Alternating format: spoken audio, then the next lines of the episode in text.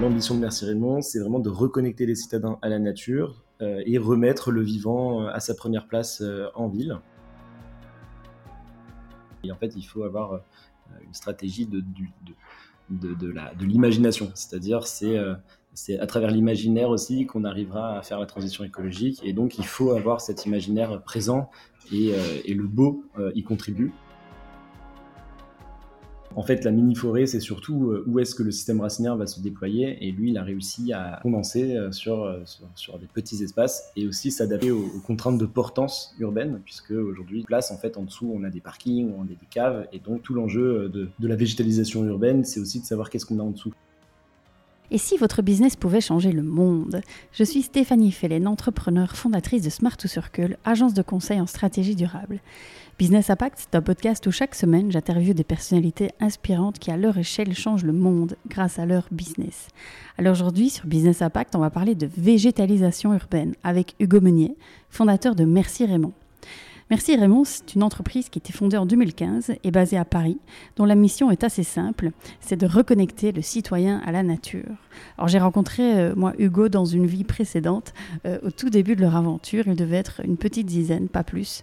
Aujourd'hui, l'entreprise a bien grandi, ils sont plus de 40, et leurs services et projets sont aussi vraiment bien étoffés. On a parlé de l'aventure entrepreneuriale de Merci Raymond.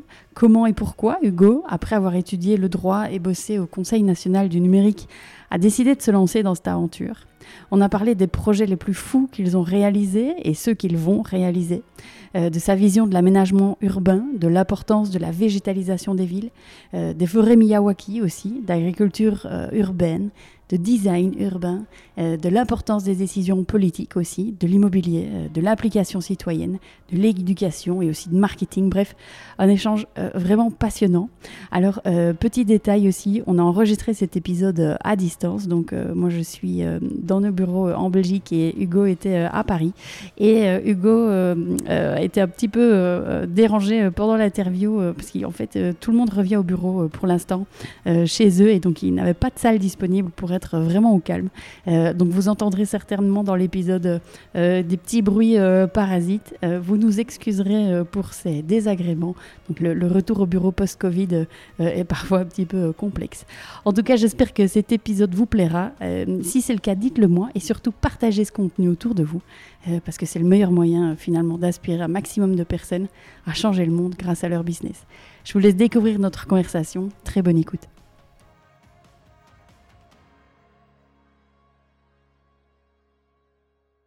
Hugo, un tout grand merci d'avoir accepté mon invitation à venir dans le podcast Business Impact. Bienvenue. Merci Stéphanie pour l'invitation. Merci à toi. Alors du coup, Hugo, ça fait un petit moment qu'on se connaît. On essayait de se rappeler là en début, ça fait quelques années. Dernière fois qu'on s'est vu, je pense que vous étiez chez Merci Raymond une petite dizaine.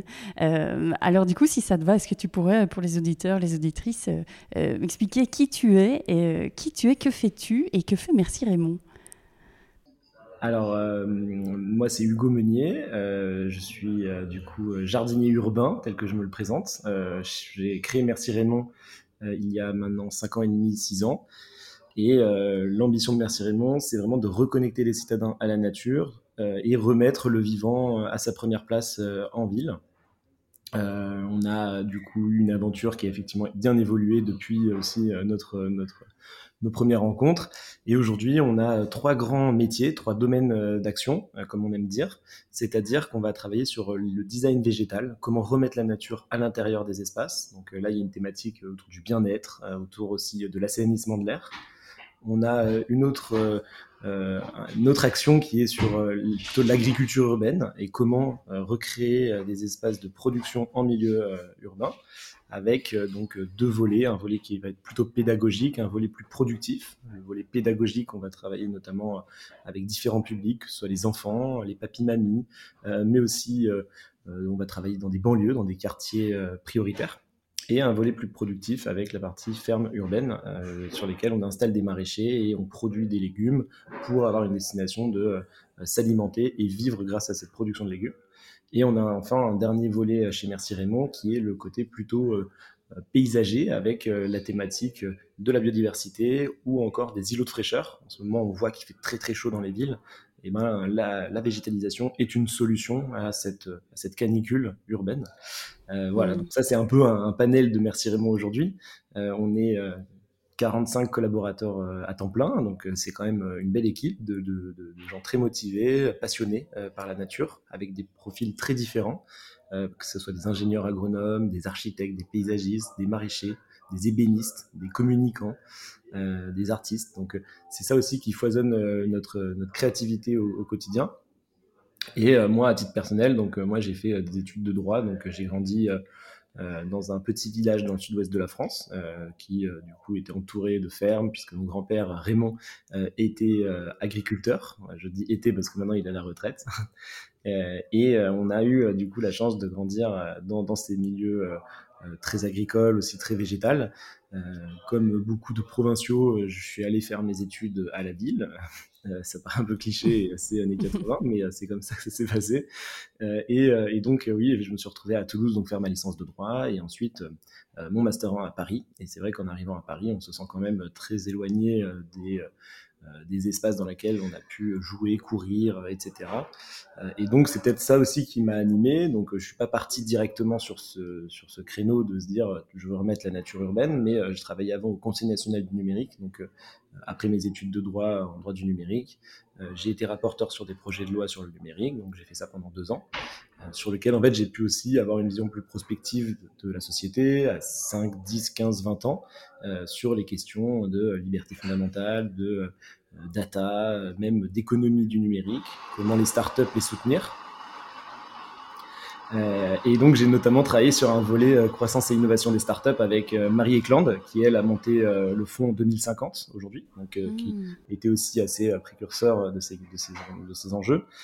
Je me rendais surtout compte qu'il y avait 2 grosses révolutions, la révolution numérique et la révolution environnementale. Et c'est vrai que sur la révolution numérique, on parlait beaucoup de la Silicon Valley dans les années 90, où il y a eu un foisonnement d'innovation. Alors que sur les questions environnementales, il y avait encore beaucoup de choses à faire. Et donc, c'est plutôt sur cette activité, sur ce secteur-là que j'ai eu envie de m'impliquer et de m'investir à mon échelle. Et puis, c'est vrai que même personnellement, les questions écologiques, c'est quelque chose que j'ai toujours été animé par ça. Et donc, en parallèle aussi, donc c'est un faisceau d'indices pour se lancer dans une start-up, mais j'ai un copain qui revenait de New York qui parlait de ces fermes qui poussaient sur les toits de Brooklyn. Il y avait la COP21 en 2015 à Paris, avec donc tout un enjeu aussi de remettre la nature au centre des discussions géopolitiques. Les permis de végétaliser qui étaient lancés par la ville de Permis, qui ont aussi, on va dire, créé cette thématique du jardinier urbain, puisqu'en 2015, parler de jardinier urbain ou d'agriculteur urbain, ça faisait plutôt sourire, plutôt rire, là où aujourd'hui, c'est plutôt admis et au contraire, c'est très soutenu.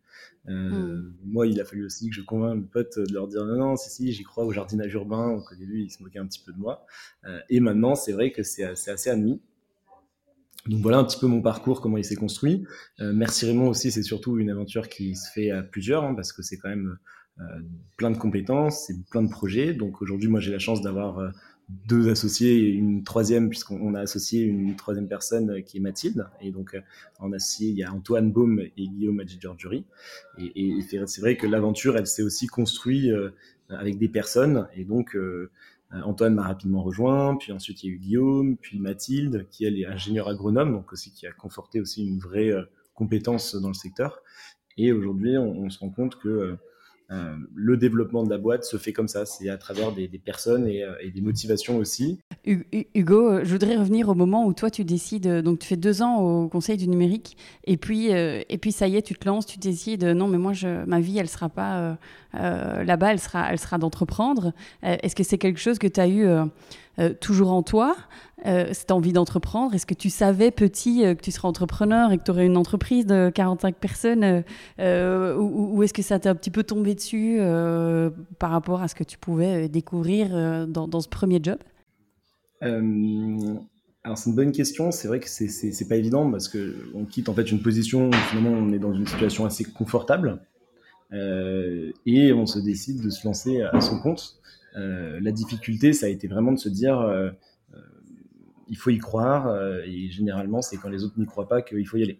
Donc c'est aussi avoir confiance en soi qui est hyper important, mais moi personnellement c'est plutôt cette notion de liberté et d'indépendance que je recherchais plus qu'une notion financière, parce que pour moi c'était pas C'était pas rémunérateur, mais au moins je voulais gagner suffisamment d'argent pour pouvoir payer ma vie, on va dire, même si ça arrivait longtemps après le lancement, c'est-à-dire il a fallu quand même attendre un an et demi, donc c'était très compliqué parce qu'il n'y a pas eu de levée de fonds, j'avais pas d'apport personnel ni de mes parents sur ce projet-là, j'avais un loyer à Paris, etc.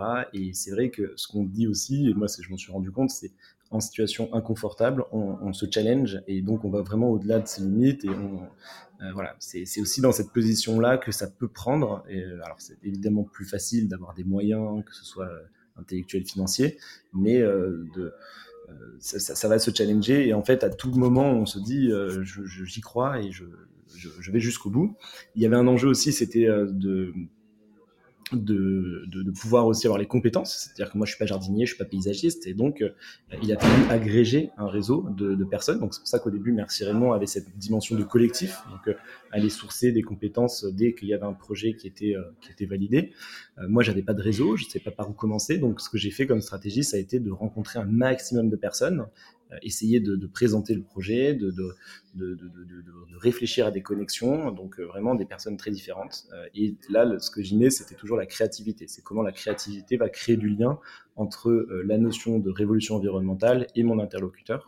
Et donc, c'est vrai que venant du numérique, j'avais cette appétence à expliquer, vous prenez part à la révolution numérique, prenez le pas aussi dans la révolution environnementale. Et moi, de manière assez simple, c'est vrai que le jardinage, le végétal, c'est quelque chose qui est assez rapide. Déjà, vous pouvez commencer par végétaliser vos bureaux. Peut-être que vous pouvez commencer par motiver vos salariés à aller jardiner dans une cité, étape par étape. Et du coup, ça a été qui ? Tu te souviens de ton premier client ? Alors, au départ, j'avais envie de travailler avec... alors, mon premier client, c'était Arte. On a travaillé pour Arte parce que j'avais la mère d'une copine qui était chez Arte et qui, du coup, pour un événement pour la COP21, nous avait proposé de faire un événement végétalisé avec toute une tombola de plantes, toute une tombola où, en fait, on offrait des seed bombs. Et donc, c'était un moment un peu convivial autour du végétal. Ok. Voilà. C'était... Non, en t'entendant, je reconnais tellement les débuts de l'entrepreneuriat où tu te bats un petit peu, tu dois convaincre et faire comprendre que ton idée est géniale. Et après, le Graal, ça reste quand tu as le premier client qui paye. Donc du coup, est-ce que tu savais déjà le type de client que tu allais avoir ? Et puis, je me dis aujourd'hui, 5 ans plus tard, est-ce que ta clientèle, le type de client qui est prêt à acheter pour de la végétalisation a complètement changé ? Est-ce que tu imaginais ou pas ? Non, absolument pas. Pour le coup, je connaissais pas le marché de l'immobilier, je connaissais pas le marché de l'événementiel, je connaissais pas le marché même, on va dire, du marketing, parce qu'il y a une notion aussi de dimension marketing. Donc, j'étais vraiment en terrain inconnu. Et en fait, c'est un peu ça aussi qui a permis à la boîte de vraiment, on va dire, arriver avec un regard neuf. C'est que j'arrivais pas avec des postulats arrêtés et au contraire, j'étais prêt à toute opportunité puisque j'allais défricher en fait un nouveau secteur quelque part.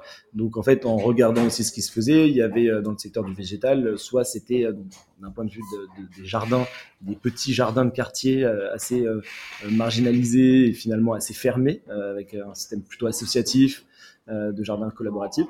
Ou alors, c'était des acteurs très gros, du paysage, qui faisaient de la pelouse, du stade de foot, et donc avec aucune dimension ni créative ni écologique. Et donc, il y avait aussi une place à prendre. Mais effectivement, il y avait un sujet, c'est que moi, je sortais de mes études. Donc, j'avais eu un rythme de vie où je faisais attention à ce que je payais le soir, comme la bière, par exemple. Mais derrière, quand tu te lances dans ta boîte, il vaut mieux... être assez solide personnellement et financièrement. Mmh. Et du coup, quels ont été... donc, 5 ans plus tard, on est 5 ans plus tard, hein, c'est correct ce que je dis ? 5-6 ans ? C'était à peu près en 2015, donc tu vois, on est en 2020, ouais. Ça va faire 6 ans. Ouais, ça va faire 6 ans. Et donc, du coup, là, si tu prends un petit peu de recul sur les 6 dernières années qui viennent de s'écouler, par rapport au moment où tu te dis c'est bon, je quitte mon job, je me lance, et aujourd'hui, qu'est-ce qui te marque le plus ?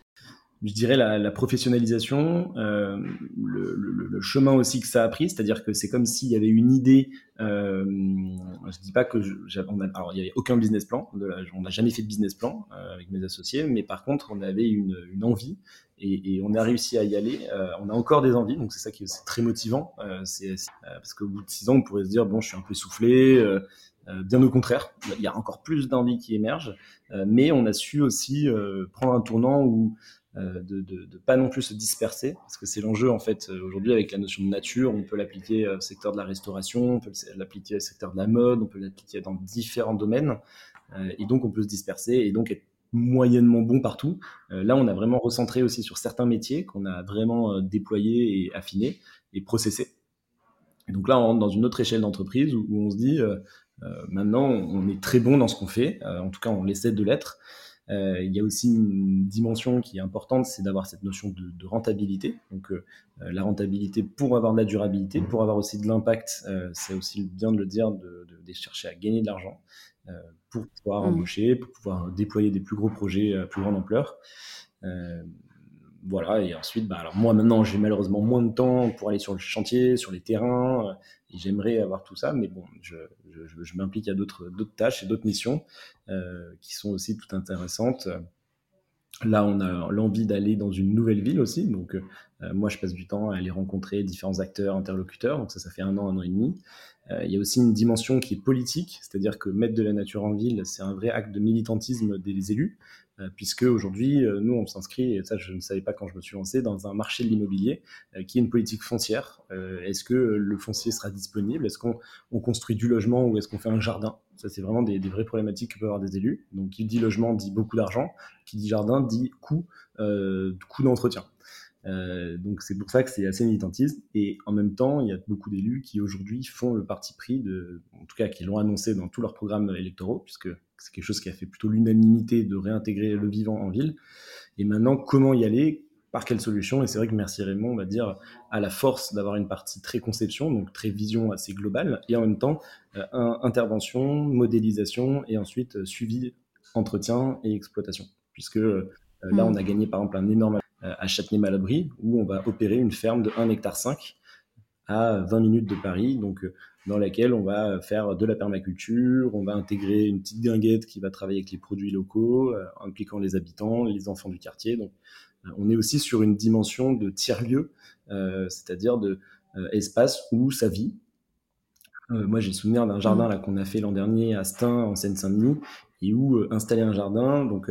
Il y avait Doudou Mbaye qui est le chargé du quartier qui vient, qui met une sono, il met Rihanna à fond, il y a les enfants qui viennent jouer, il y a les mamans qui viennent prendre le thé, et en fait on se rend compte que le jardin c'est un espace de vie comme un autre, dans lequel tout le monde profite, et enfin voilà, tout ça pour reboucler sur la ville, c'est que il y a 6 ans, 5 ans, j'aurais pas pensé avoir quelque chose qui peut aller aussi loin dans la dimension sociétale du projet. Et qu'est-ce que tu as eu comme projet le plus fou depuis le lancement? Alors là, ça sera plutôt ça va être des... Le plus fou, je dirais, c'est un peu... Il n'y a pas un projet fou, mais c'est vrai qu'un des projets, moi, qui m'a énormément marqué et qui a été assez tournant et déterminant pour Merci Raymond, ça a été un projet à la Grande Borne, qui est une banlieue dans le 91, qui est une cité assez difficile. Merci Raymond, il faut savoir, on avait fait le parti pris aussi d'avoir une certaine esthétique, un certain standing, et rendre ça hyper sexy, hyper beau, le projet Merci Raymond. Et là, on se challengeait à aller dans une cité donc, qui n'était pas du tout notre public qu'on visait habituellement. Et ce qui est fort, c'est que ça nous a cassé aussi de ce côté un peu bobo du 11e, branché. Et au contraire, on est allé travailler avec d'autres types de besoins ou d'attentes. Et ça a créé un tournant dans Merci Raymond, puisque ça, c'est en 2017. Et ensuite, suite à ça, on s'est dit, en fait, c'est ça Merci Raymond. C'est comment on démocratise le jardinage, comment aussi on touche un maximum de personnes. Et suite à ça, on a dupliqué cette méthodologie dans d'autres quartiers. Et pour la petite histoire, on a répondu à un appel d'offres, un appel à projet du ministère du Logement et de l'Agriculture, qui s'appelle Quartier Fertile, qui est lancé par l'ANRU, l'Agence nationale du renouvellement urbain. Et on a remporté cet appel à projet qui va nous permettre de financer une ferme à la Grande Borne, qu'on a rebaptisée la Green Borne. Et donc, on va créer une ferme. Donc, c'est quelque chose comme quoi qui a du temps. Et ce qui est assez rigolo, c'est que c'était juste un copain de copain qui disait « Tiens, si ça vous dit de venir faire un petit atelier terrarium à la Grande Borne », nous, on avait dit « Pourquoi pas ?» Et en fait, d'un petit contact, derrière, on a eu tout un projet qui a déroulé et qui a été assez moteur pour Merci Raymond. Mmh. Et qu'est-ce que ça a donné, du coup, ce type de projet dans cette cité tu as pu voir les effets qu'on peut lire dans les études si positives de végétalisation sur le bien-être, sur le mental. Tu as vu les effets ? Les effets, ils n'ont pas été directs. C'est-à-dire que d'abord, il a fallu créer l'engouement, la motivation sur cette thématique du végétal. Donc, on a eu toute une méthodologie d'aller chercher à faire le tour des portes, d'aller faire du porte-à-porte, de rencontrer, de leur dire venez avec nous. On a fait des ateliers où on leur offrait des choses. Donc, quand tu offres quelque chose, forcément, il y a plus de personnes qui viennent la fois suivante parce qu'ils se repassent le mot. Et en termes d'effet, on voit que impliquer les habitants, ça permet de recréer du lien social, ça permet aussi de créer du lien intergénérationnel. Les enfants qui parlent avec les grands-parents, qui parlent avec les mamans, les parents. Ça a aussi permis de limiter les incivilités, c'est-à-dire que quand on crée quelque chose à plusieurs, aussi il y a un sentiment d'appartenance. Ça permet aussi de valoriser le quartier, puisque c'est des espaces qui sont souvent décriés sur BFM ou sur des médias et qui vont plutôt pointer les choses négatives. Là, il y a une initiative positive et donc c'est quelque chose aussi qui, eux, les rend fiers de le faire. Puisque, ils nous le disaient, on parle toujours de nous de telle manière. Là, montrer qu'on fait ça, c'est hyper important pour nous. Et donc, c'est aussi une continuité, c'est-à-dire que c'est des nouveaux usages pour eux, c'est un aspect collectif et je pense que ça recrée aussi un lien avec son quartier et avec aussi l'espace public. Mmh. Et vous avez aussi récemment fait une collaboration avec Adidas, c'est correct ? Tu peux m'en dire un peu plus ? Je suis assez curieuse. Ouais, bien sûr. Alors Adidas, c'était assez fou, c'est-à-dire qu'ils sont venus nous chercher. Alors je sais pas comment ils nous ont identifiés, mais en tout cas ils se sont dit, ok, en France, on veut l'acteur du végétal du moment. On s'est dit donc.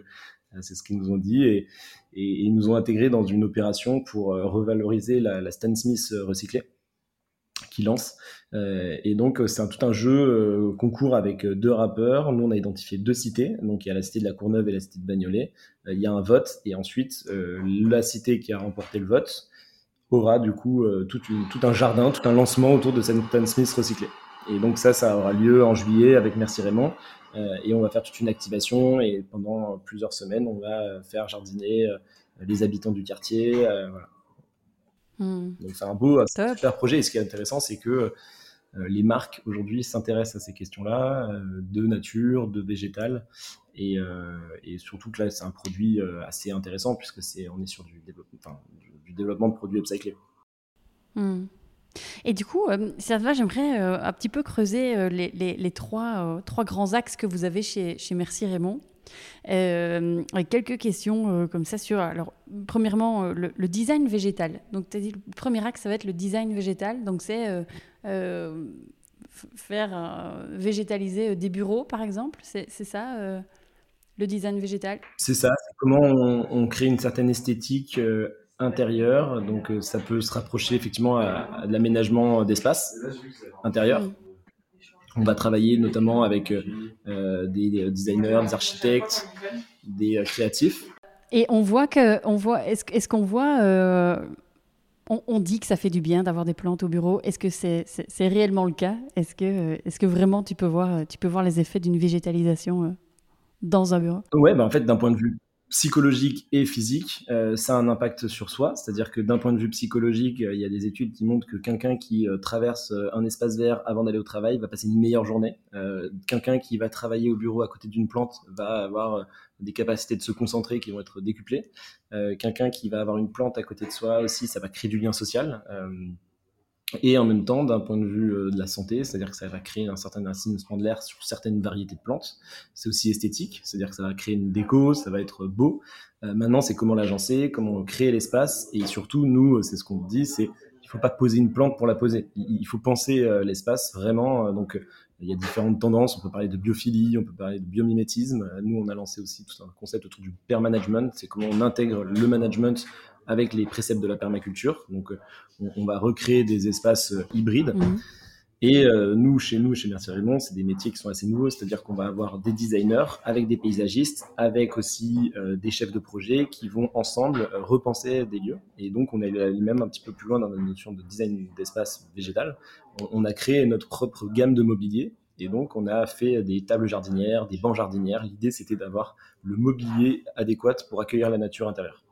Et donc là-dessus, on travaille pour des superbes acteurs comme Big Mama, on travaille pour Brasserie Bélanger, on a fait WeWork, on a fait Station F, on fait des sièges sociaux de grosses entreprises. Et à chaque fois, on essaie de faire de la co-conception avec les différents futurs preneurs de ces lieux. Et là, une des problématiques post-confinement du retour au bureau, c'est de se dire... On veut avoir des plantes, on veut que ce soit un environnement végétalisé, puisque beaucoup de personnes se sont retrouvées chez eux avec soit un petit balcon, soit un espace de nature, et ils veulent revenir à ça. Oui, c'est vrai que le retour au bureau, c'est quelque chose d'assez particulier pour l'instant. On le vit là, avec l'interview qu'on a les deux. Nous, on le vit parce que tu vois dans le podcast depuis tout à l'heure, il y a des gens qui passent. Ouais. C'est qu'on n'a plus l'habitude de trouver des espaces un peu au calme parce que dans les bureaux. Mais c'est chouette. C'est tout un univers et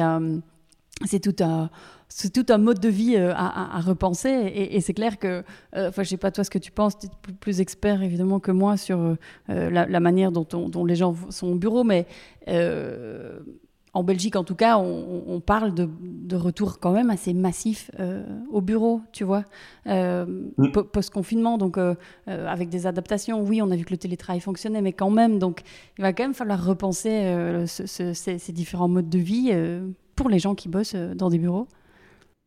Complètement, on a un vrai besoin de le repenser. Il y a beaucoup de personnes aussi qui ont travaillé sur leur terrasse, sur leur balcon, sur des espaces extérieurs. Et donc, est-ce qu'ils vont avoir la même chose au bureau ? Oui, non. Est-ce qu'ils vont accepter d'être aussi très timés 5 jours sur 7 pour être dans un lieu cloisonné ? Ou alors, est-ce qu'il y aura du télétravail qui sera maintenu ? En tout cas, la notion de végétal, pour moi, est essentielle. Et on l'avait déjà ressenti avant le confinement, mais ça a fait que décupler ce Alors, si ça te va, je voudrais un petit peu parler maintenant du deuxième pôle, qui est l'agriculture urbaine. Donc là, ça rejoint le projet dont tu parlais de ferme. Est-ce que tu penses... Allez, on va prendre Paris. Est-ce que Paris pourrait se nourrir uniquement de Paris ? Est-ce que ça, c'est quelque chose... baguette magique, ce que serait physiquement possible ? Alors, ça serait très très compliqué parce qu'on manquerait d'espace malheureusement. Et je crois qu'ils ont estimé à plus de 600 000 hectares pour nourrir l'Île-de-France et 300 000 hectares pour Paris seulement, intramuros. Okay. Donc, c'est des espaces vraiment colossaux. Maintenant, l'agriculture urbaine, ça n'a pas nécessairement qu'une vocation alimentaire, ça a aussi une vocation pédagogique. On parlait tout à l'heure de l'écologie. C'est vrai qu'avoir de l'agriculture urbaine, ça permet de recréer une connexion avec son alimentation. Il y a des chiffres qui montrent que des personnes qui font leur jardin, ils vont manger plus de fruits et légumes de saison au quotidien. Donc ça, c'est quelque chose qui peut reconnecter aussi les enfants à leur alimentation. Il y a aussi tout un volet de la biodiversité. Avoir de l'agriculture urbaine, ça recrée aussi des espaces de biodiversité. Ça permet aussi de mieux connaître les fruits et légumes de saison. Et on peut aussi avoir, je pense, 1 à 3% de ce qui est visé en résilience alimentaire sur l'agriculture urbaine en ville. Maintenant, Paris aussi, c'est une ville qui est assez particulière puisqu'on a notre fameux Haussmann qui a fait un magnifique plan d'urbanisme avec des toits, mais du coup qui sont très difficilement modulables. Et donc, on a peu d'espace en toiture, mais on a quand même des espaces en vertical ou même en pleine terre, encore, même si c'est compliqué. Et donc, nous, on va plutôt parler du périurbain, et c'est là où il faut aller peut-être à 30, 40, 50 minutes et essayer de réfléchir à trouver des zones maraîchères dans lesquelles on va pouvoir nous installer donc, des maraîchers sur des surfaces de 1 à 3 hectares qui vont localement pouvoir nourrir en panier repas les habitants d'un petit village ou d'un quartier, comme on va faire à Châtenay-Malabry sur l'horizon 2022. C'est top, c'est un magnifique projet en tout cas. Et du coup, alors troisième pilier, l'aspect plutôt paysager, îlot de fraîcheur, ça m'intéresse de savoir. Alors là, particulièrement aujourd'hui, chez moi en tout cas, il fait très chaud. Depuis quelques jours, on étouffe. Pourquoi si on sait, je pense que allez, c'est pas nouveau, hein, on sait que si tu mets des arbres, on a tous marché en forêt, tu rentres dans la forêt, il fait frais. Pourquoi les villes tardent à végétaliser on se pose la question. Dès qu'il fait chaud, je pense que tout le monde pose la question, mais enfin, pourquoi est-ce qu'on ne met pas plus d'arbres ? C'est une bonne question que je me pose tous les jours. Mais tu as raison. Alors, beaucoup disaient il y a un manque d'espace. Donc là, c'est aussi se réapproprier l'urbanisme de la ville. Donc, on pense notamment aux places de parking, des voitures. On voit toutes ces terrasses qui ont émergé après le confinement. Peut-être que c'est bien d'avoir des terrasses de bar. Peut-être qu'aussi, ce serait bien d'avoir des petites forêts, des micro-forêts urbaines, comme on appelle. Donc ça c'est quelque chose qui va évoluer je pense avec le temps, où on va récupérer peut-être des places de parking pour les transformer en jardin. Donc c'est aussi accepter de déconstruire ce qui a été peut-être mal fait dans les années 70-80 et donc de débétoniser. Donc là déjà il y a une question d'espace, il y a une question aussi de la portance. Les villes elles sont construites sur des ensembles, donc ça peut être des parkings, ça peut être des souterrains. Végétaliser ça nécessite une certaine portance, des grands arbres. Il y avait une polémique qui avait émergé sur des 3D qui avaient été faites sur des places publiques, mais en fait qui mettaient des immenses arbres, et alors qu'en fait sous ces places-là il y avait des grands parkings, donc c'était quasi impossible. Et c'est là où il y a des travaux qui ont été faits, notamment un japonais qui s'appelle Miyawaki, qui a conceptualisé. Ça faisait partie de mes questions. Voilà. Et donc on essaie de travailler là-dessus sur des petites surfaces de pleine terre avec du coup des végétaux qui s'épanouissent quand même. Et sinon, il y avait surtout la question économique, c'est-à-dire la question de l'entretien. Ça coûte beaucoup d'argent d'avoir des espaces verts, ça coûte beaucoup d'argent d'avoir à tailler des arbres. Donc c'est quand même encore une fois un vrai parti pris électoral de la ville, mais aussi ça doit être une mobilisation citoyenne. Il faut que les habitants se motivent à entretenir leurs petits espaces devant chez eux, et ils se réapproprient l'espace public. Donc on parlait tout à l'heure des permis de végétaliser, c'en est un. Réapproprier les balcons, on pourrait avoir plus de plantes mellifères pour soutenir la biodiversité urbaine. Aujourd'hui il y a trop d'abeilles par rapport au nombre de fleurs à butiner. Donc, il y a tout un enjeu de recréer ces petits havres de bonheur pour elle, avec des fleurs. Voilà. Donc, il y a plein de moyens, mais si moi je devais résumer tout ça, je dirais que la ville est en train vraiment de changer, d'évoluer. Et de toute manière, on a un besoin d'avoir une ville plus vivable, puisqu'on va être de plus en plus d'urbains. Et donc, c'est quelque chose qui est nécessaire de se reconnecter au vivant. Donc ça, tu confirmes au niveau, j'imagine, des études prospectives sur les 10, 20, 30 prochaines années, on va retourner dans les villes. Alors, avec le confinement, la tendance dirait l'inverse. Mais sur le long terme. Sur le long terme, on a quand même une concentration au niveau mondial des pôles urbains. Aujourd'hui, je crois qu'on est à peu près 60-65% urbains. On devrait attendre à 70-75%. Là où en France, on est même à 75-80%. Donc, il y a beaucoup de personnes qui vivent en ville, et en même temps, c'est essentiel en fait d'être dans la nature. La ville se construit sur la ville. Nous, sur les projets immobiliers, on se rend compte aussi que maintenant, c'est à chaque fois déterminant d'avoir une place au végétal sur chaque opération. Donc là où avant, nous, on n'était absolument pas intégrés à la première phase, par exemple, d'un projet où il peut y avoir un architecte et un économiste et un acteur de l'immobilier. Aujourd'hui, le paysagiste ou l'acteur de l'agriculture urbaine est dès en amont intégré pour pouvoir conceptualiser les espaces. Et donc, c'est aussi ça qui change. C'est-à-dire que la notion de vision de la ville évolue. Et je pense qu'il y a aussi une étape à passer de ces magnifiques 3D hyper végétalisés qu'on a tous vus et dont on a tous envie, et le vrai. Et donc aussi, il faut peut-être aussi arrêter de penser que le vert, c'est magnifique et en hiver, il n'y a pas de feuilles, c'est normal. C'est aussi accepter les étapes du vivant telles qu'elles se développent. On a parlé tout à l'heure brièvement des forêts Miyawaki. Alors moi, je connais le principe pour avoir un mari assez passionné du sujet. Mais est-ce que tu pourrais peut-être préciser pour ceux et celles qui ne connaissent pas ce qu'est une forêt Miyawaki ? Alors c'est un japonais qui est chercheur et qui est paysagiste aussi, et qui lui a pensé sur des petites surfaces, donc des petits bacs de terre, la possibilité de faire grandir un arbre qui va pouvoir s'épanouir, puisque normalement il faut un certain nombre de mètres carrés pour pouvoir avoir le système racinaire qui s'épanouit. Et là Miyawaki, lui, il a fait des travaux qui permettent sur des petites surfaces avoir des arbres de taille suffisante pour absorber le CO2, les particules fines, et surtout rejeter de la fraîcheur urbaine qu'on cherche tant en ce moment avec cette canicule.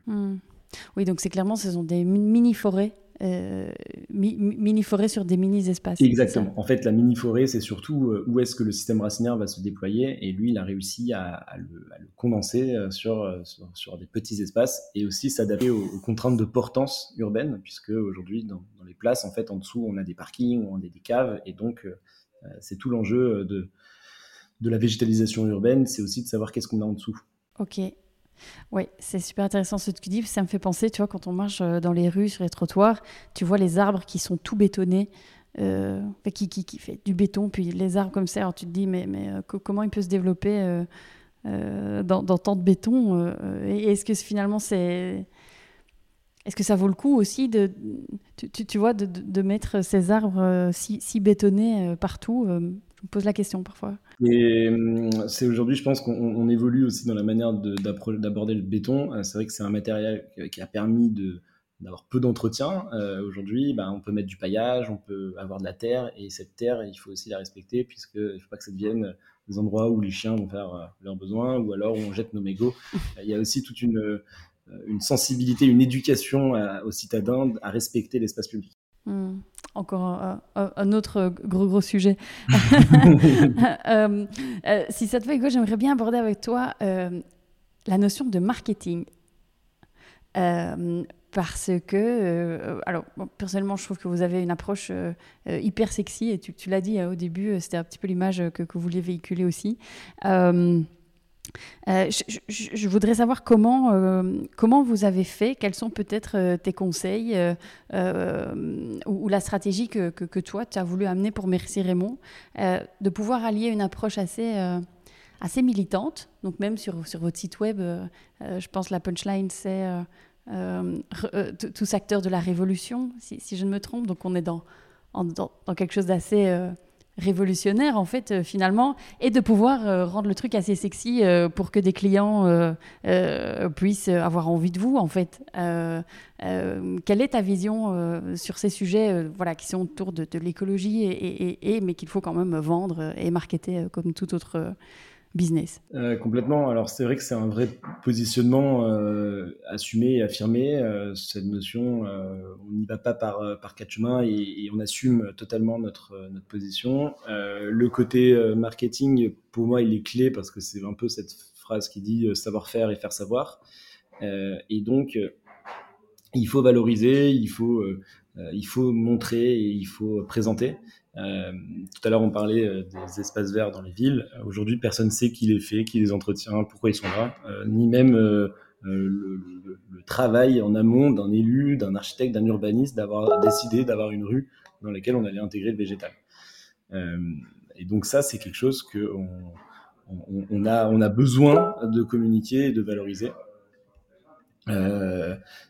Donc ça, c'est un peu, nous on aime appeler les acteurs de la révolution verte. C'est un peu, ça peut être la mamie de quartier qui va entretenir une petite rue, ça peut être l'urbaniste, ça peut être l'économiste, ça peut être l'élu. Donc c'est tout cet écosystème-là qui contribue à leur échelle à la nature urbaine et qu'il faut valoriser. La question du marketing, c'est d'avoir du beau, c'est important, mais avec du sens, avec aussi des valeurs qu'on prône. Aujourd'hui, la notion de végétal avait été assez ringarde à une époque. Il y a un parallèle avec le secteur de la cuisine où on a eu une starification du métier de cuisinier, avec toute l'émergence des émissions à la Top Chef et autres. La partie végétale est en train de connaître ce basculement où le jardinier est assez starifié. Là, hier encore, j'étais à la caserne à Paris, le lieu de la mode éco-responsable, et je voyais ça va faire très boomer de dire ça, mais des jeunes qui arrivaient avec des Stan Smith recyclés où ils avaient mis des plantes dessus, et ils en avaient plein, et j'en fais, c'est génial, c'est quoi? Et donc en fait, c'était un artiste qui s'est lancé dans les plantes, et du coup, il récupère des trucs, il met des plantes dessus, et du coup, je suis allé sur son compte Instagram et j'ai vu que le mec était hyper swag, et c'était devenu le new cool, quoi. C'est-à-dire qu'il était cool parce qu'il posait dans un champ avec des fleurs, avec des lunettes un peu stylées, enfin... Et il y a eu toute une approche un peu nouvelle qu'on n'aurait pas eue il y a 5 ans. Donc c'est génial qu'il y ait ça, et en même temps c'est Rob Hopkins qui dit ça, c'est en fait il faut magnifier, il faut sublimer le vivant, et en fait il faut avoir une stratégie de l'imagination. C'est-à-dire, c'est à travers l'imaginaire aussi qu'on arrivera à faire la transition écologique. Et donc, il faut avoir cet imaginaire présent et le beau y contribue. Et nous, ce qu'on a fait, c'est qu'on a pris aussi les codes de la mode, qui sont souvent assez avant-gardistes dans la manière de communiquer, et on les a dupliqués et on les a réutilisés sur le secteur du végétal. Mmh. C'est super intéressant ce que tu dis. Parce que je pense qu'il y a beaucoup de... J'ai le sentiment qu'il y a souvent un écart entre je suis un peu militant, j'ai envie de faire quelque chose, j'ai envie de donner du sens, et en même temps, non, je ne vais pas vraiment faire du marketing, je ne vais pas vraiment vendre, tu vois, parce que ça, c'est l'économie d'avant, c'est ceux qui... Et c'est les multinationales, et puis il y a pas un amalgame comme ça autour de ça, et je trouve que c'est bien de dire que non, en fait, il faut du beau, et en fait, et comme tu disais au début, et faire de l'argent, et faire du et pas du ou, je pense que ça, c'est quelque chose d'assez important à véhiculer et transmettre. Voilà. Alors, peut-être, si ça te va, j'ai quelques questions pour toi plus philosophiques. Donc là, je vais te demander de sortir ta boule de cristal et de me dire, selon toi, dans 10 ans, il ressemble à quoi le monde en matière de végétalisation des villes ? Il sera plus citoyen, plus participatif. On aura plus d'espace partagé. Une place, ce ne sera pas simplement une place, ce sera peut-être un jardin. Voilà, on aura transformé les places en jardin.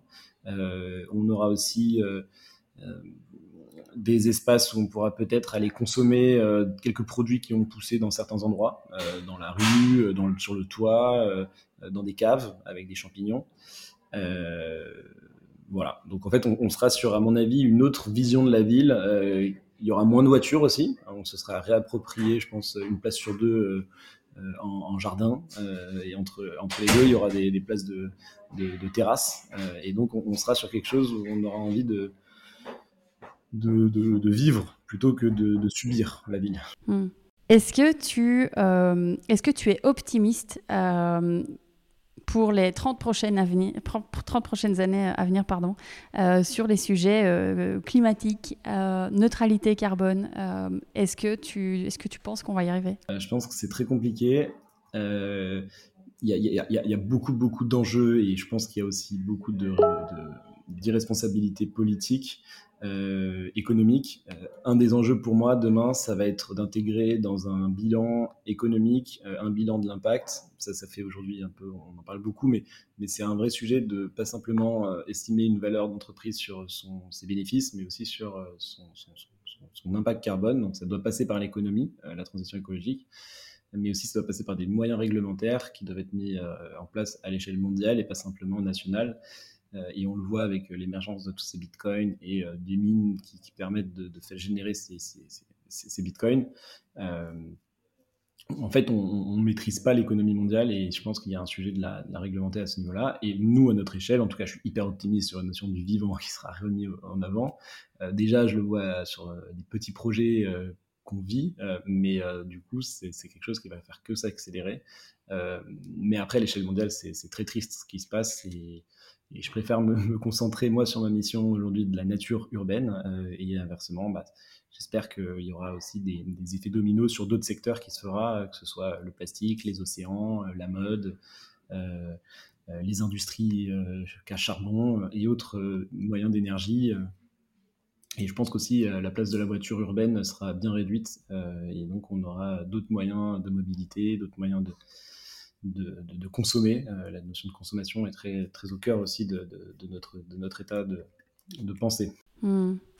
Comment tu fais, toi, pour te protéger de tous les autres sujets du monde qui nous entoure, quand on est aussi ancré dans son business, dans un sujet aussi prenant qu'est l'écologie, la végétalisation? Comment tu fais pour te protéger de tous les autres sujets qui méritent aussi une action? Je pense que oui, il y a une notion d'être focus, de s'impliquer, d'aller à fond et de mettre son énergie au bon endroit. Et ça, c'est ce qu'on essaie de faire au quotidien, ce qui n'est pas évident. Mais après, je m'intéresse un peu à tout. Là, ce qui s'est passé en Corse avec ce bateau qui a déversé et on ne sait pas où ni comment. Et en fait, on peut penser qu'il y en a plein d'autres qui le font la même chose. C'est triste. Et c'est vrai que ça fait pas, c'est difficile, mais en même temps, il y en a qui prennent le pari d'aller les attaquer. J'ai vu qu'il y avait Corinne Lepage qui allait se monter à partie civile avec la Corse. Enfin, c'est quand même, il y a de plus en plus de personnes qui se mobilisent. Il y a aussi de plus en plus un événement comme Change Now qui est quand même assez bien mis en avant, avec beaucoup d'acteurs institutionnels, mais pas que. On se rend compte quand même qu'il y a une montée en puissance de ces sujets depuis ces 5 dernières années. Mmh. Est-ce qu'il y a quelque chose que tu as en tête, un projet, une idée, là pour l'instant, et qui t'obsède ? Moi, je dirais comment redynamiser les territoires, comment redynamiser des petits villages ruraux pour justement éviter cette surdensification des villes, comment en fait on recrée. Alors, le télétravail en est un moyen, mais je pense que si on travaille que sur du service, ça va créer aussi des déséquilibres locaux, donc c'est peut-être passé par de l'artisanat, c'est peut-être passé par la réindustrialisation de certains territoires, ça c'est un sujet que je pense qui mériterait de beaucoup d'énergie. Mmh. Et si tu avais une baguette magique, tu ferais quoi ? Avec ma baguette magique, je changerai toutes les places de parking en magnifiques potagers en ville. Mmh. Pourquoi pas ? L'idée est lancée. Écoute, parfois, il faut lancer. Il faut lancer des envies. Hugo, tout grand merci. Je voudrais, si ça te va, doucement clôturer notre échange et te poser quelques questions que je pose toujours à la fin de l'épisode, à chaque interview, à chaque invité. Est-ce que tu aurais un conseil aux auditeurs, aux auditrices qui nous écoutent pour soit lancer un business, comme toi tu l'as fait dans un secteur qui t'est à cœur, ou soit tu vois quelqu'un qui n'a pas envie de lancer son business mais qui est salarié et qui a envie de faire quelque chose pour changer, améliorer en tout cas la durabilité de sa boîte, tu conseillerais quoi ? Alors là, c'est deux questions différentes. Ouais. Je sais qu'il y a deux types de personnes qui écoutent ce podcast, c'est tant plutôt des entrepreneurs ou des futurs entrepreneurs et des personnes en entreprise et qui n'ont pas envie d'être entrepreneurs, et c'est très bien aussi, mais qui ont quand même envie de faire quelque chose dans leur boîte, tu vois. Alors moi, sur celui qui veut se lancer, j'aurais envie de dire qu'il faut se faire confiance et il faut aussi surtout se sortir de sa zone de confort et accepter de se donner à fond et surtout... trouver les bons partenaires, essayer de s'écouter. Vraiment, c'est ça. C'est facile à dire, hein, mais c'est vraiment, il y a beaucoup qui doutent. Et je pense qu'il y a une notion, c'est si tu y crois, il faut le sentir. Et ensuite, sur la partie des personnes qui veulent changer dans l'interne, la notion de durabilité, il y a quelque chose de relancer, d'impulser, de créer des petits groupes de travaux, de réfléchir à des petites solutions peut-être à petite échelle et vraiment monter étape par étape, et déjà ça pourra permettre de prendre de l'ampleur. Moi je le vois à l'échelle de Merci Raymond, il y en a certaines personnes qui ils nous ont fait remonter quelques sujets sur lesquels on pourrait s'améliorer d'un point de vue environnemental. Et on a fait des petits groupes de travail et derrière, on a mis en place une politique à l'échelle de Merci Raymond plus globale, notamment sur les chartes pour les fournisseurs, sur le nombre d'envois de mails, sur les déplacements de la société, etc., etc. Et donc, même nous, où on a une mission qui est développement durable, puisqu'on remet la nature urbaine, on a beaucoup d'efforts à faire et on a aussi, à toutes les échelles, on peut travailler dessus. Et c'est surtout de se dire qu'il n'y a pas de bon ou de mauvais. C'est tout le monde qui doit y contribuer. Mmh.